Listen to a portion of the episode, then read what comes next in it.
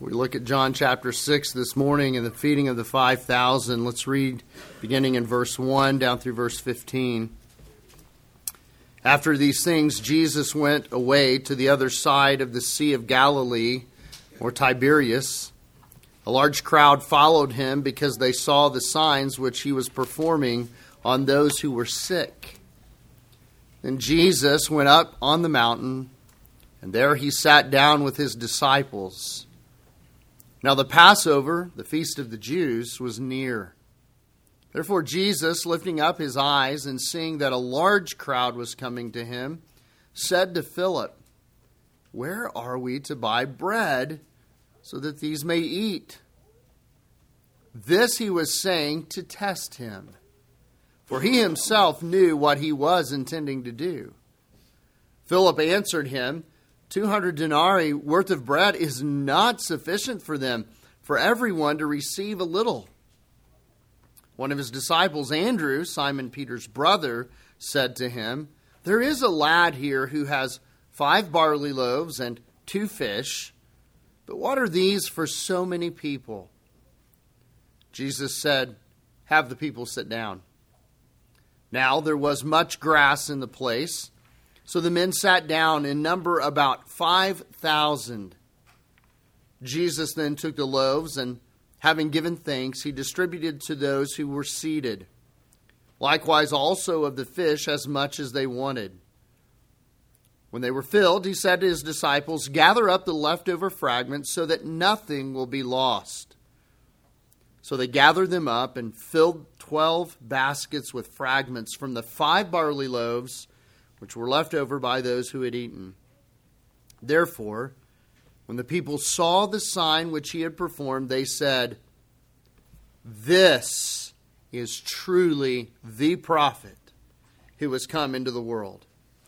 So Jesus, perceiving that they were intending to come and take him by force to make him king, withdrew again to the mountain by himself alone.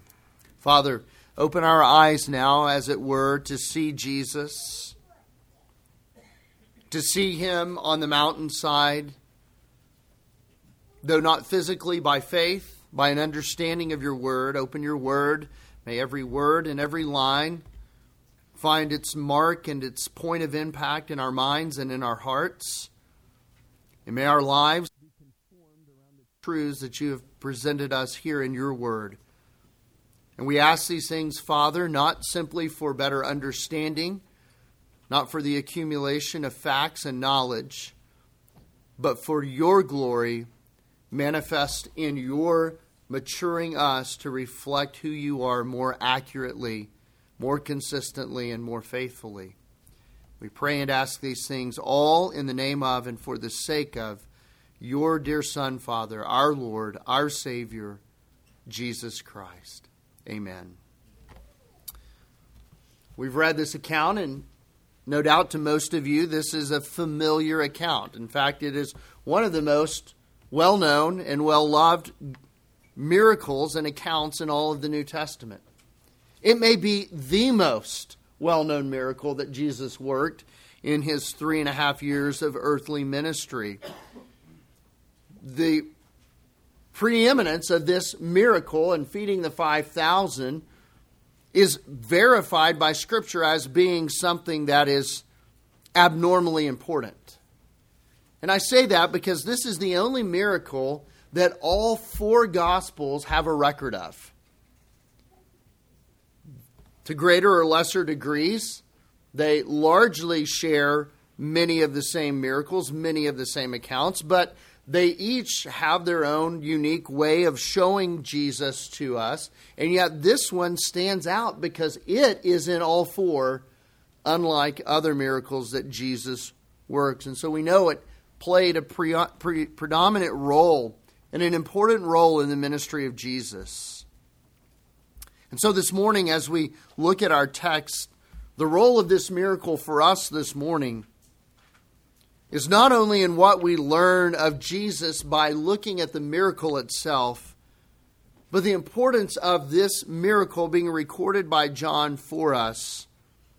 The importance of it is that we come away this morning with the absolute conviction that Jesus, as God, in his sovereign rule, orchestrates all things and does all things for his own glory.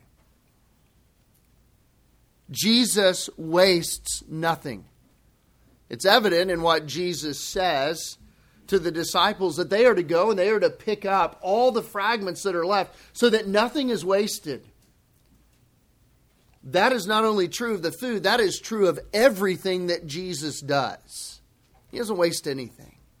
There's no chance encounter. There is no wasted days. There are no wasted efforts on Jesus' part. Jesus, as God, as the sovereign of this world, wastes nothing and uses everything to verify who he is and to carry out his mission to seek and to save sinners like me and like you. So we see that clearly demonstrated here in this miracle this morning. Everything points us to something greater in the feeding of the 5,000. Everything, as great as the feeding of the 5,000 is, it is only there to point us to something greater. And that is who Jesus is. Miracles have only and always been used to do two things, and you need to remember this. They are used, number one, to validate the person of Jesus as being Jesus, the Son of God. Secondly, they are used to validate Jesus' message. In the preaching of the gospel, it is proven that his words are true because of the miraculous actions that he accomplishes. It is verifiable by his works. And so this morning, I want you to notice several traits about this miracle that ought to cause every one of us to sit up and sharpen our pencils and take better notes. I want you to see, first of all, in this glorious miracle, the sovereign control of Jesus. The sovereign control of Jesus. We back up to chapter 5 for just a moment and we realize that all of chapter 5 occurs in one sitting and one setting. Jesus in chapter 5 had been in Jerusalem. He'd been there by the, the pool of Bethesda and he heals the paralytic man upon which the, the Pharisees seize him and they begin to question him and they're, they're very agitated by him. Who does he think he is? How dare you perform a miracle on the Sabbath? Only God works on the Sabbath. Yes? You have a question? Jesus is God, and this agitates the people to the degree that so early on in his ministry, would you look back at chapter 5, look at verse 16? For this, be reminded of this, we've read this. For this reason, the Jews, predominantly the Pharisees and the Sadducees and the religious leaders, were persecuting Jesus because he was doing these things on the Sabbath. Charge number one. You've worked on the Sabbath. Therefore, we will make your life miserable. But it gets worse, verse 18. For this reason, same wording. Therefore, the Jews were seeking all the more to kill him. We've gone from Jesus entering the scene and Jesus being celebrated and Jesus having his reputation go out as a great miracle worker who turned water into wine, who was the friend of sinners, to now very quickly wanting to be murdered by his adversaries.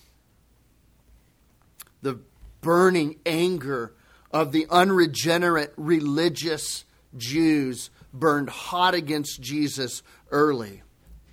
I need to remind you as well that it was just a few days before that Jesus receives word that his own cousin has been beheaded. John the Baptist by Herod has, has been beheaded. Why? Because John had the gall to speak the truth.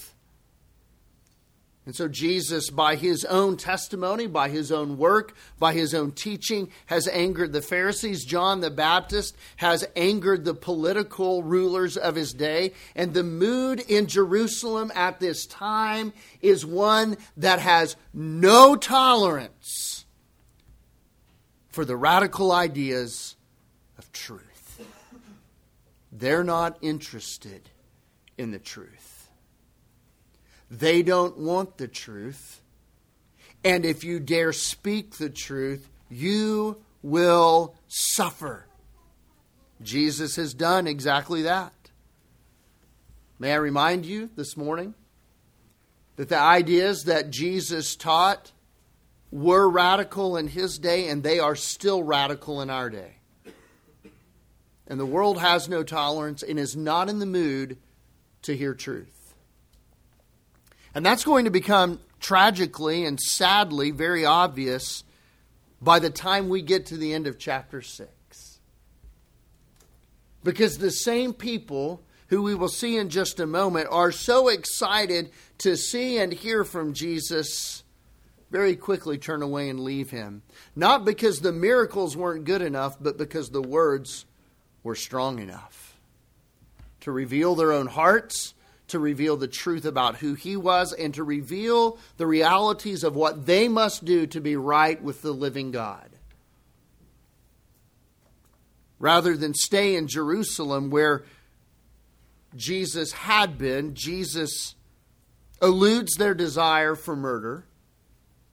He excuses himself from ritualistic pretense by giving in to their demands. And he moves to a place here in chapter 6 where he will direct the attention as he wills to himself in order to demonstrate the truth of who he is. Jesus escapes, according to Mark chapter 6. That's where Mark records this incident. If, if you want to look over in Mark, do that in Mark chapter 6 and verse 32. This is what we read. Then they went away in the boat to a secluded place by themselves. Jesus takes a boat, he goes across the sea by himself with his disciples. And so we know that's how Jesus gets there. Jesus takes a boat, he takes the most direct route, he goes across.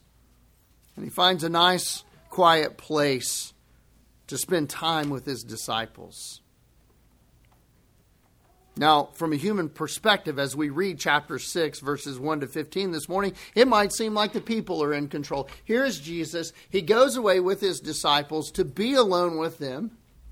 And who wouldn't love a nice countryside retreat these days, right? All the hubbub in the city and all the chaos in the city. Jesus is just going to get away to the hill country beside the lake with his disciples that he loves. Man, that sounds wonderful, doesn't it?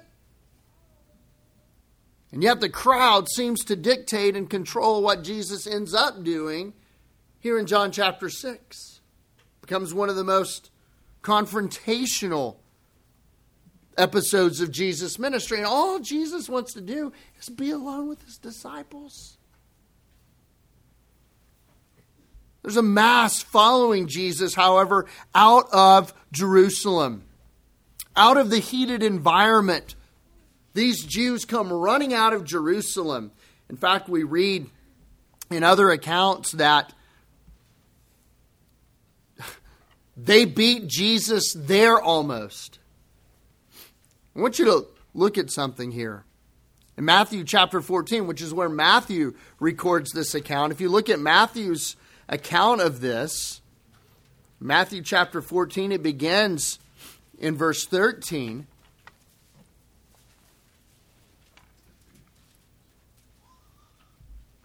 We read this that the people heard of this, they followed him on foot. Now, how does Jesus get across the lake? By boat direct line, as the crow flies, very quickly. How do they get there? On foot? Where do they come from? From the cities, Jerusalem, and probably you think about, you know, Paul Revere in our American context. You know, he's going through the the villages and he's shouting out the, the British are coming, the British are coming. They're running from Jerusalem to the other side of the lake and through every little village they go through. Jesus is healing. Jesus is healing. Jesus is healing. Man, they're packing up the family, they're packing up all the sick that they can, and they want Jesus to do for them what he's done for others. And they come running, go back to Mark's gospel in chapter 6. In verse 33, we read this They ran, Mark says. They didn't waste time walking. They ran to get to where Jesus was going on foot from all the cities and got there ahead of them. Now, some of you might, and you're welcome to do so now if you so desire, but some of you might have a study Bible or one of those Bibles that still has maps somewhere in the back of it. Now, I invite you, if you have one, look at it.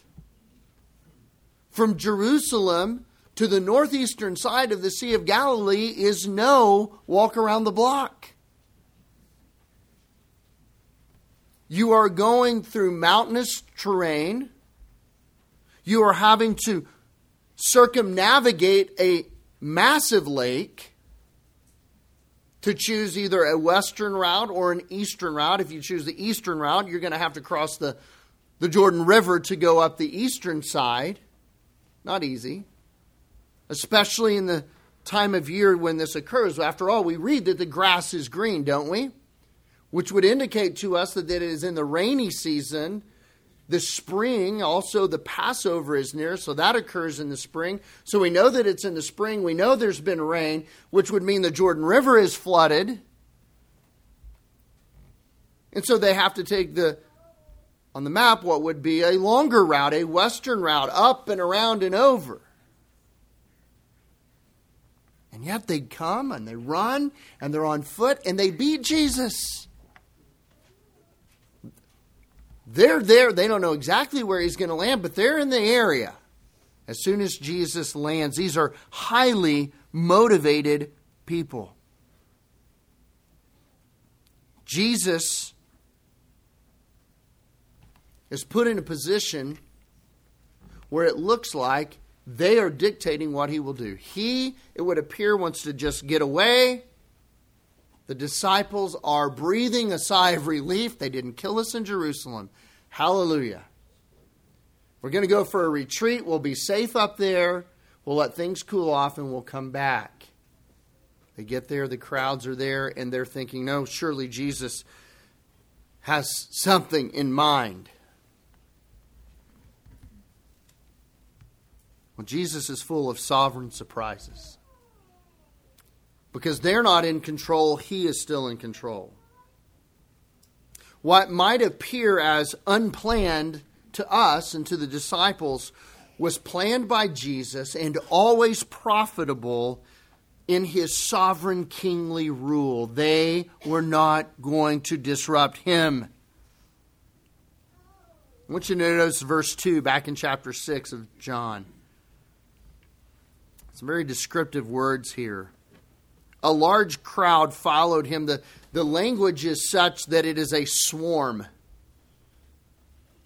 A swarm. How many of you, because of our glorious torrential rains, have noticed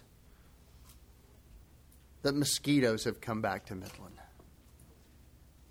Now, I have certain members of my house who are very attractive to those little creatures my poor wife and daughter just get eaten up by mosquitoes. And you look around them when they walk out, and they're just they're just frenetic activity all around them when they walk outside. That's the picture that we get with these people. They are fired up. I mean, they've been to a pep rally where Jesus is healing the sick, and they can't wait to get their miracles. They are frenetic. They have run 111 miles from Jerusalem to the northeast side of the lake. 100, let me say that again 111 miles. They don't have Nike tennis shoes. They don't have paved roads. They don't have civil engineers that have figured out you can tunnel through mountains rather than go over mountains. They have run 111 miles through rough terrain in sandals with apparently no food. Because that's how bad they wanted to have Jesus do something for them. These are highly motivated people. They're swarming about. They are swarming about. They are willing to leave the comforts and the confines of Jerusalem, their city, picking up people as they go. They're willing to make that treacherous journey. And you say, Who are these people? Who would be so possessed? I mean, let's be honest. If I asked some of you to go run with me tonight around the block, you'd look at me like I was crazy. And yet these people are willing to run that far under those conditions. Well, you actually know these people. You do. You've met them before. You met them three chapters or four chapters prior in John chapter 2. That Jesus has performed the miracle in Cana. He's cleansed the temple, you remember. And in John chapter 2, verse 23, we read this Now, when he was in Jerusalem at the Passover the previous year, from where we are now, during the feast, many believed in his name. Jesus is my guy. They believed in his name, observing his signs. Not his message his signs. We're here for what we can get. They're like the people who go to Sam's or HEB for the samples, but never buy anything. They're just there for what they can get. Now, Jesus, it says in verse 24, on his part, who are we dealing with? Remember, the sovereign, omniscient, all knowing king of the universe, on his part, was not entrusting himself to them, for he knew all men. Because he did not need anyone to testify concerning man, because he himself knew what was in man. Same people. Same people running to get ahead of Jesus, running to get there, running to get their opportunistic moment to receive their miracle, their novelty, whatever it was, they are the same people. They want to see it again. They want to experience it maybe for themselves. They missed out in Jerusalem last year. They are not going to miss out this year. So they run. The text is explicitly clear that they are not interested in anything Jesus has to say, they are only interested in what Jesus will do. They don't want the truth, they just want the treats. They just want what they can get. Now, we might expect that Jesus, having gone through the debacle in Jerusalem back in chapter 2, would say, Hey, guys, turn around and go home. You'll get no more today. That's how I would have responded. I've been used, once burst, twice careful, that kind of thing. But Jesus doesn't.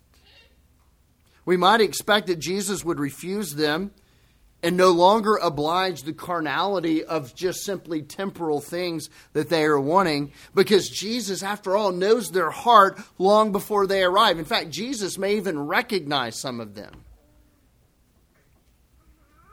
Some of you who are sports fans, you'll remember the guy a few years ago showed up at every single sporting event you could imagine wearing an orange Miami Marlins jersey, and he sat in the most conspicuous place, right where the camera could say, I know that guy. He was at the last game.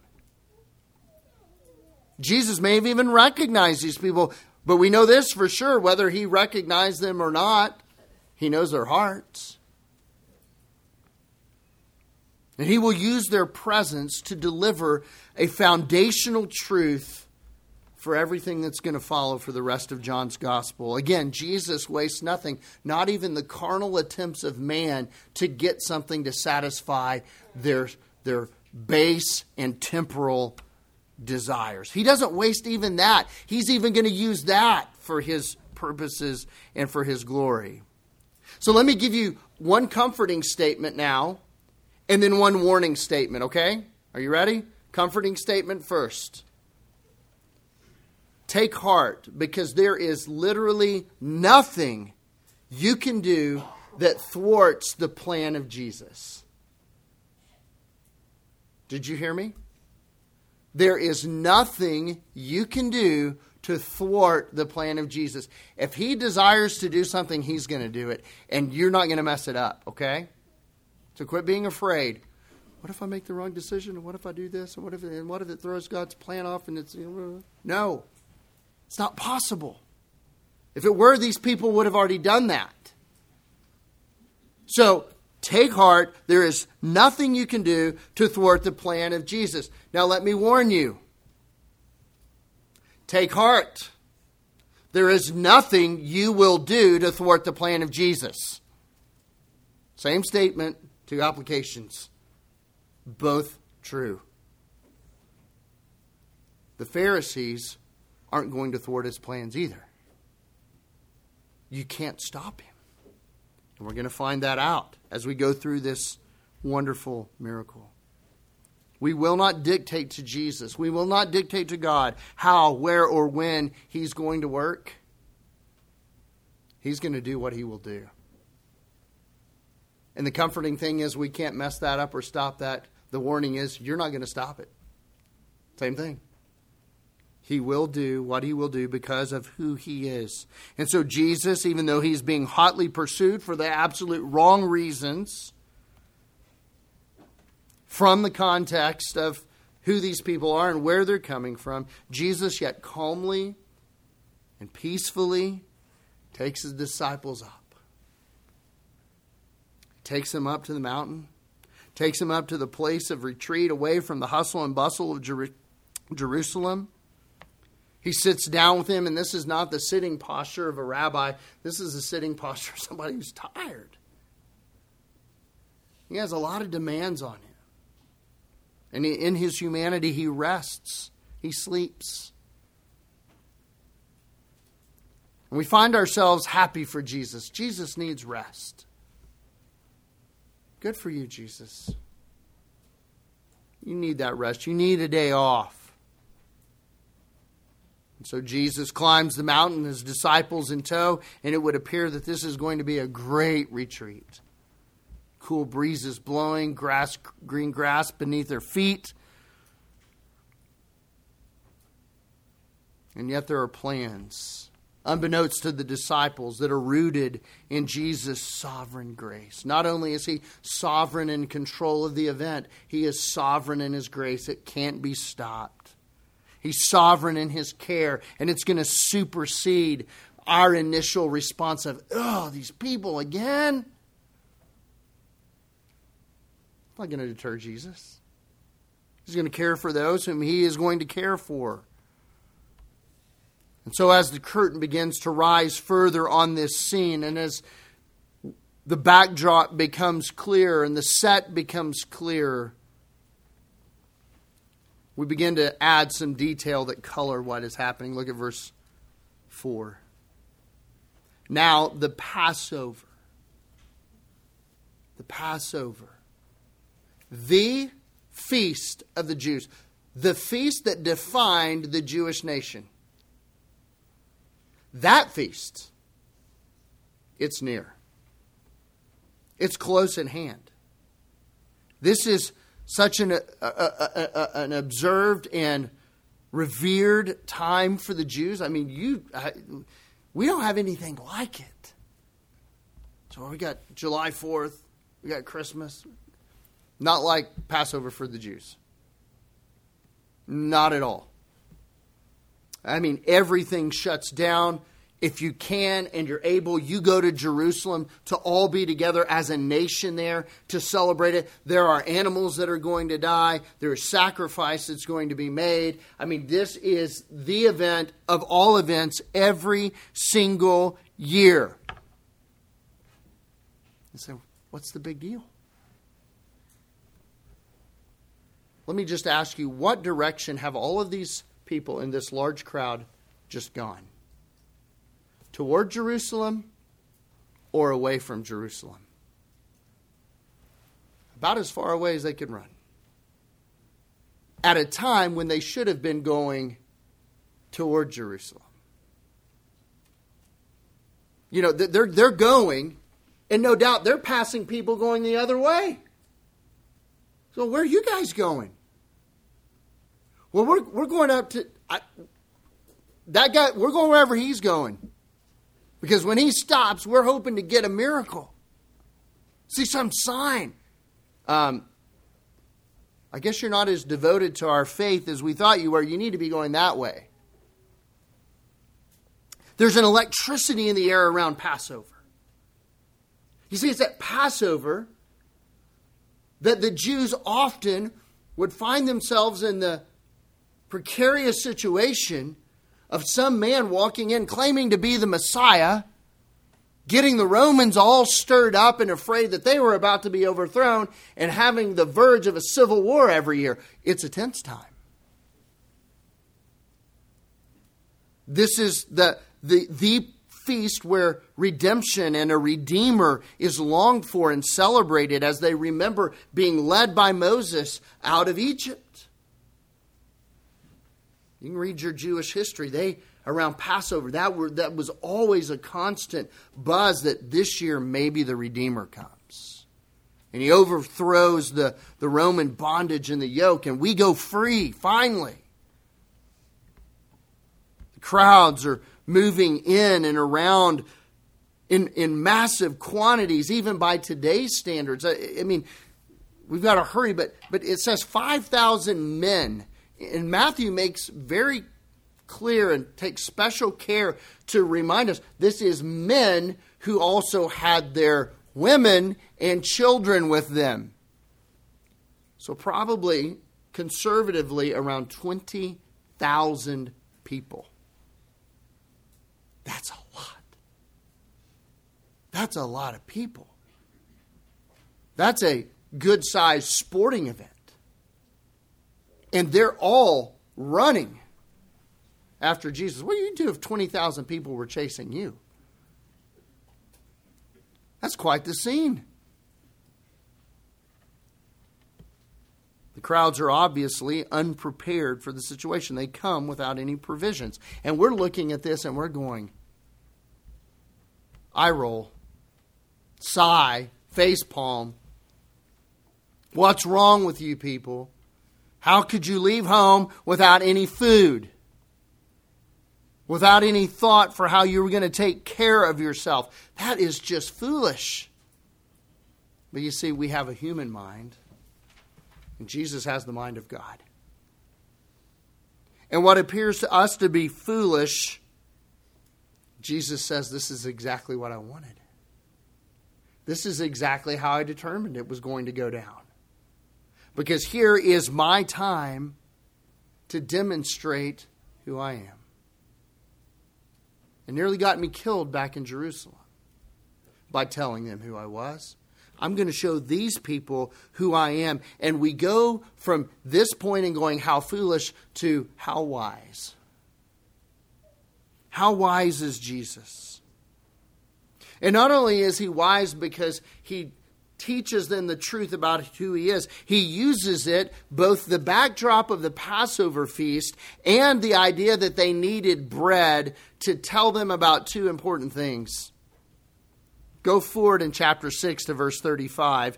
Jesus uses this event to proclaim, again, one of the most well known sermons and truths and titles of Jesus. Jesus said to them, I am the bread of life. That stuff I gave you. Oh, and by the way, don't forget what your fathers had that stuff called manna.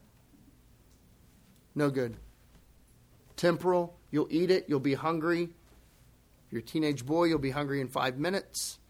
You eat it, you're going to have to eat again. But I, I am the eternal bread of life. I am the true bread, he says. And he who comes to me will not hunger, and he who believes in me will never thirst. That sounds like John 4, the woman at the well. But then we go further down to, to John chapter 6, verse 52. Jesus is now talking about true flesh and blood, which he has and which he will shed as the ultimate final Passover lamb. And he says this, and the Jews began to argue with one another, How can this man give us of his flesh to eat? So Jesus said to them, Truly, truly, I say to you, unless you eat the flesh of the Son of Man and drink his blood, you have no life in yourselves. We got bread on one hand that you need, we got a Passover on one hand that you're celebrating, and I am the answer to both. Jesus undeterred. Jesus not wasting anything. He has set this up just like he wanted it set up. They have run they have not walked into his trap. They have run into his trap and he's about to unload some serious truth on them. It's a large crowd, it's a frenetic crowd, it is a stirred up crowd that, that maybe, and you'll, you'll make the connection here in just a minute, that thinks they have found their Redeemer. And so Jesus asked Philip. By the way, Philip is from the closest town to where they are. It's the town of Bethsaida. No doubt Philip's looking down, going, I, uh, I think I know some of these people. Wish they'd quit acting like such fanboys, you know. But I mean, I, yeah. And so Jesus turns to Philip. It's his neighborhood. And he says, Philip, what are we going to do to feed all these people? All 20,000? That's bigger than the town I come from. How will we feed them? Philip I don't know. We've got 200 denarii, which is about 200 days worth of wages. So just do the math in your head. I mean, almost half of your annual salary, they're carrying it. And he says, that's what we've got. But even if we take all of that, which would have bought a day's worth of bread, that's not enough. That's not even enough for everybody to get a crumb. We're in trouble. Jesus already knew what he was going to do. Isn't that an amazing? I, I love that that it's in the text so clearly. Jesus asked him to test him because Jesus already knew what he was going to do. First rule of interrogation only ask questions you already have the answers to. I know what I'm going to do. I just want to see what Philip's going to say. Philip says, I don't know what we're going to do. We don't have enough. That's right, Philip. Good answer. Good answer. He'd planned it all. That's why he knows. You know, brothers and sisters, Jesus has planned every moment of our life too. And there's nothing wasted in our lives either. That Jesus is not, by his sovereign care, bringing us face to face with who he is. You must deal with Jesus as the living, reigning Son of God. You must. That has implications. If that is who he is, then you must do what he says, and what he says you must do is believe and repent. Because if you do not, you're under the judgment of the king of this kingdom that has ruled so sovereignly and yet so graciously. Every moment of your life has been ordered, brothers and sisters, to bring you face to face with who Jesus is.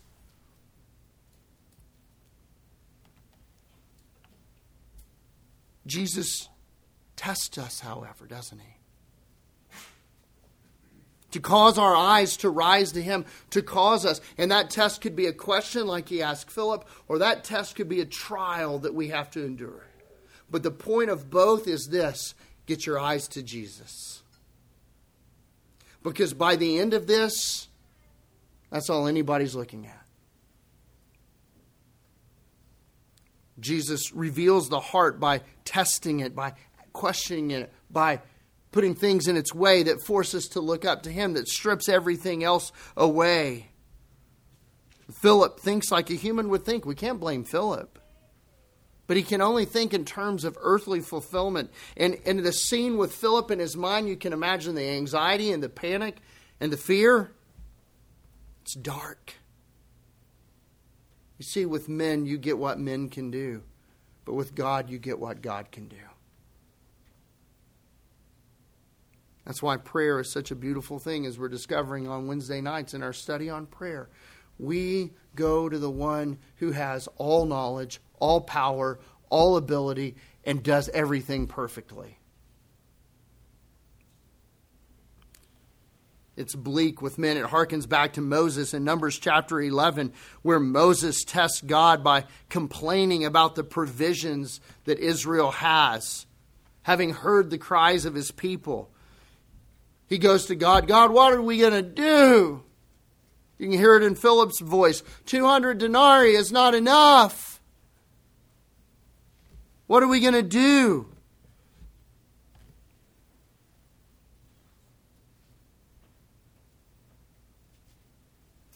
You know, the honest truth is this we all sit in here and we're fairly confident people, probably read proud people who feel like, yeah, we can handle this.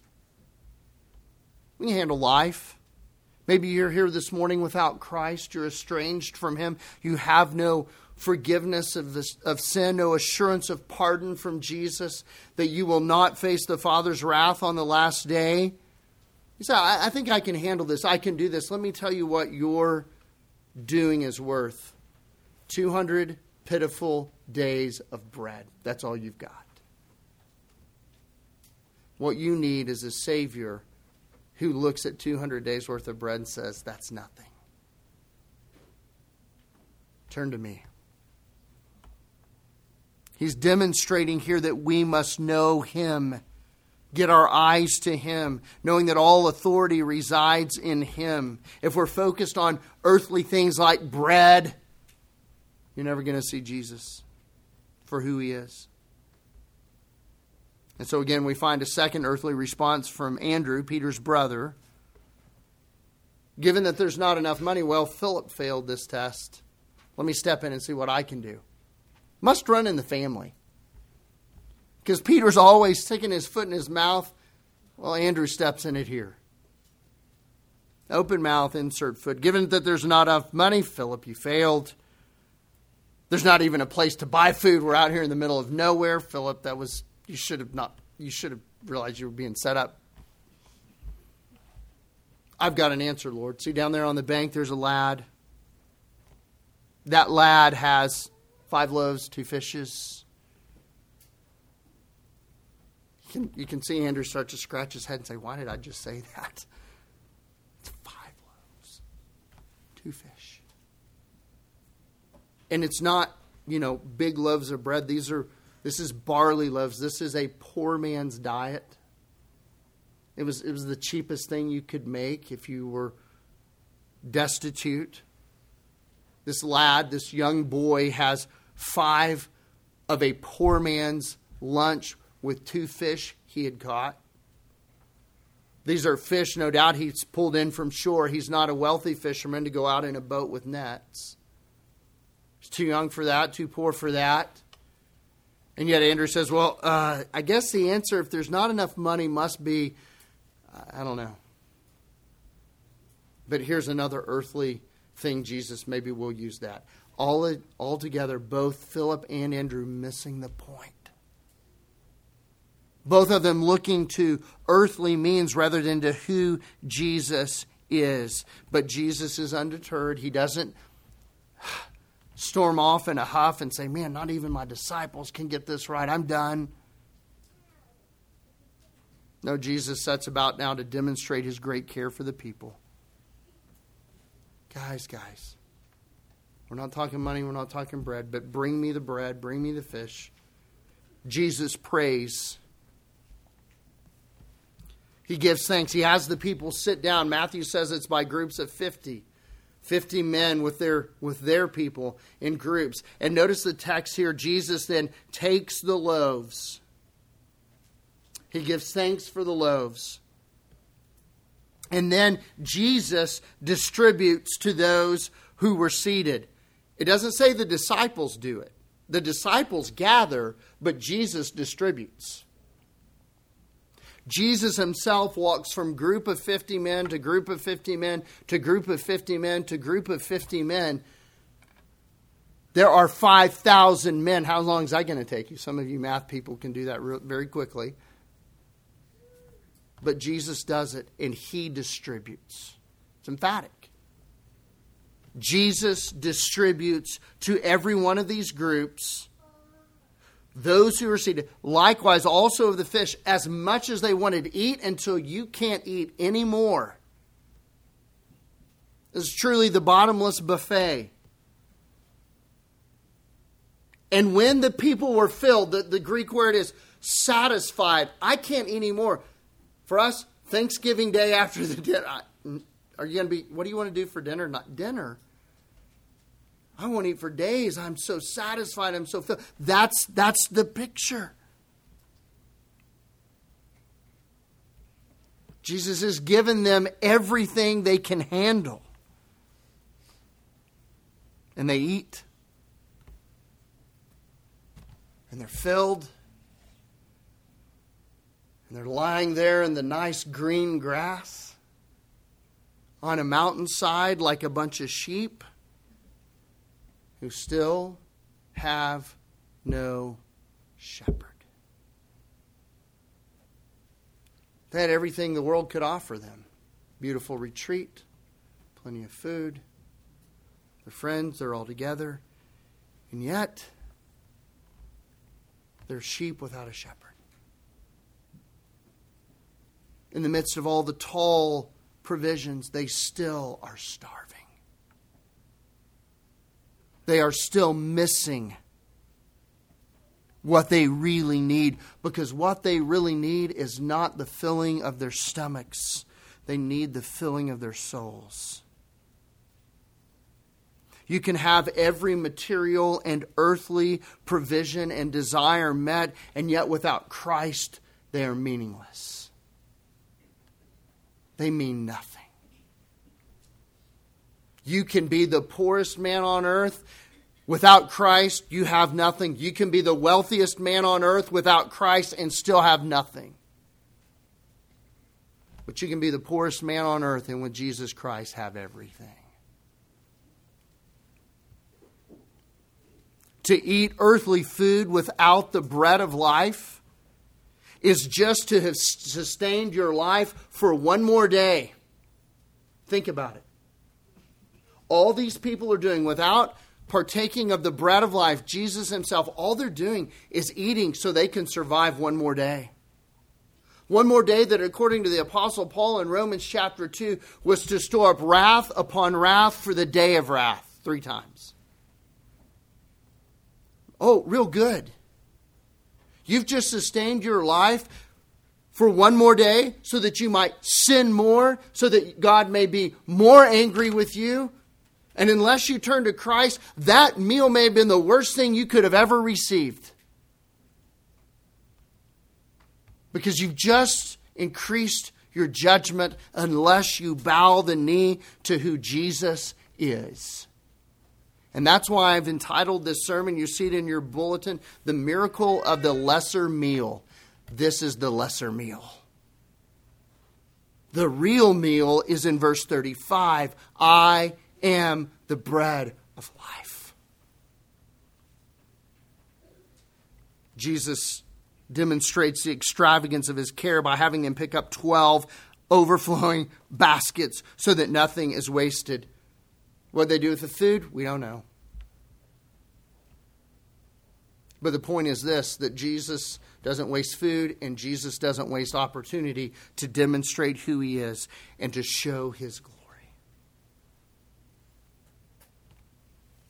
The abundance of what is left is many times what they began with. We had five loaves. Now we've got 12 baskets. And these are large baskets that would have been used to harvest fish. So think about that. How big does a basket have to be to be full of fish? Eh, it's got to be a big basket. We have 12 of those.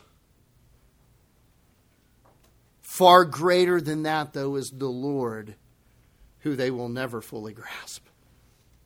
Nor will we. The provisions of Christ and who He is for us, will, you'll never get to the bottom of that. That's the glory of Jesus. You'll never get to the bottom of Jesus. Twelve baskets, that's nothing compared to the treasure that we have in Christ. That's why one of the sweetest sights in all of our lives is an older saint who's walked with the Lord many, many years. And as the hymn writer said, I love to tell the story for those who know it best are hungering and thirsting to hear it like the rest, like the first time they've ever heard it. Because the fathomless, bottomless depth of Jesus. Oh, the deep, deep love of Jesus, surpassing all the rest. What a Savior! What a King! What a God! Look at verse 14 as we close quickly. Therefore, when the people saw the sign which he had performed, they said, This is truly the prophet who has come into the world finally. He is here. Which prophet are they talking about? Deuteronomy 18:15, the one promised to Moses. Whom Jesus is, by the way. They're right about that. They're not wrong. The Lord your God, he says to Moses, will raise up for you a prophet like me from among you, from your countrymen, and you shall listen to him. Verse 18 I will raise up a prophet from among their countrymen like you, and will put my words in his mouth. And there is where we go sideways with these people. They say this is the prophet, and yet when the words start coming out of his mouth, they're done. They'll take bread from his hand, but not words from his mouth. I will put my words in his mouth, and he shall speak to them all that I command him. What they are doing is not just rejecting Jesus. Who are they really rejecting? The Father. Why? Because where do the words of Jesus come from? The Father. Did Jesus hold back any of those words? No. But they don't like those words.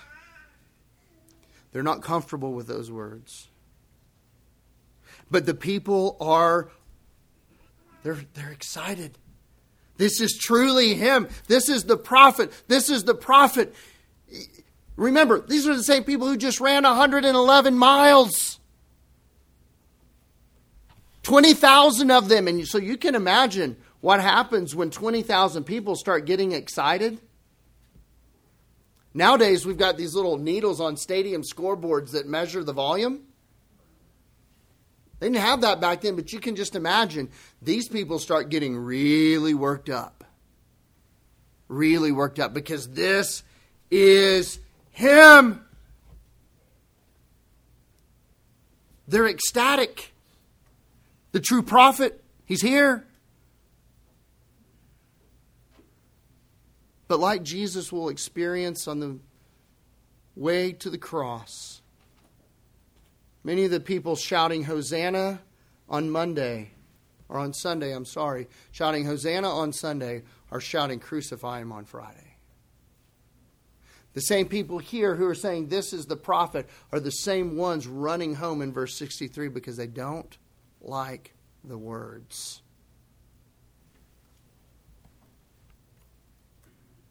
Verse 15 records one last misplaced act of zeal among these people. So Jesus, like chapter 2, perceives, he knows their mind, and he knows what they're intending to do. And what they're intending to do is come and take him by force. And our first reaction in reading that phrase is, oh, they're going to kill him. That's not what they're going to do, is it? What they're going to do is take him by force and make him king, make him conqueror, make him the one who frees them from Roman oppression at the Passover. They're excited. They've got their militaristic Messiah.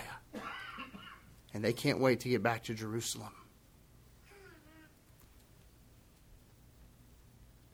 But even here, amidst all the praise, amidst all of the good that Jesus is being told he could do if he would consent to being crowned as their king and overthrowing Rome, even here, amidst all of that false praise, Jesus even here will not allow himself to be compromised. So what does he do? He withdraws again to the mountain, this time no disciples, by himself alone.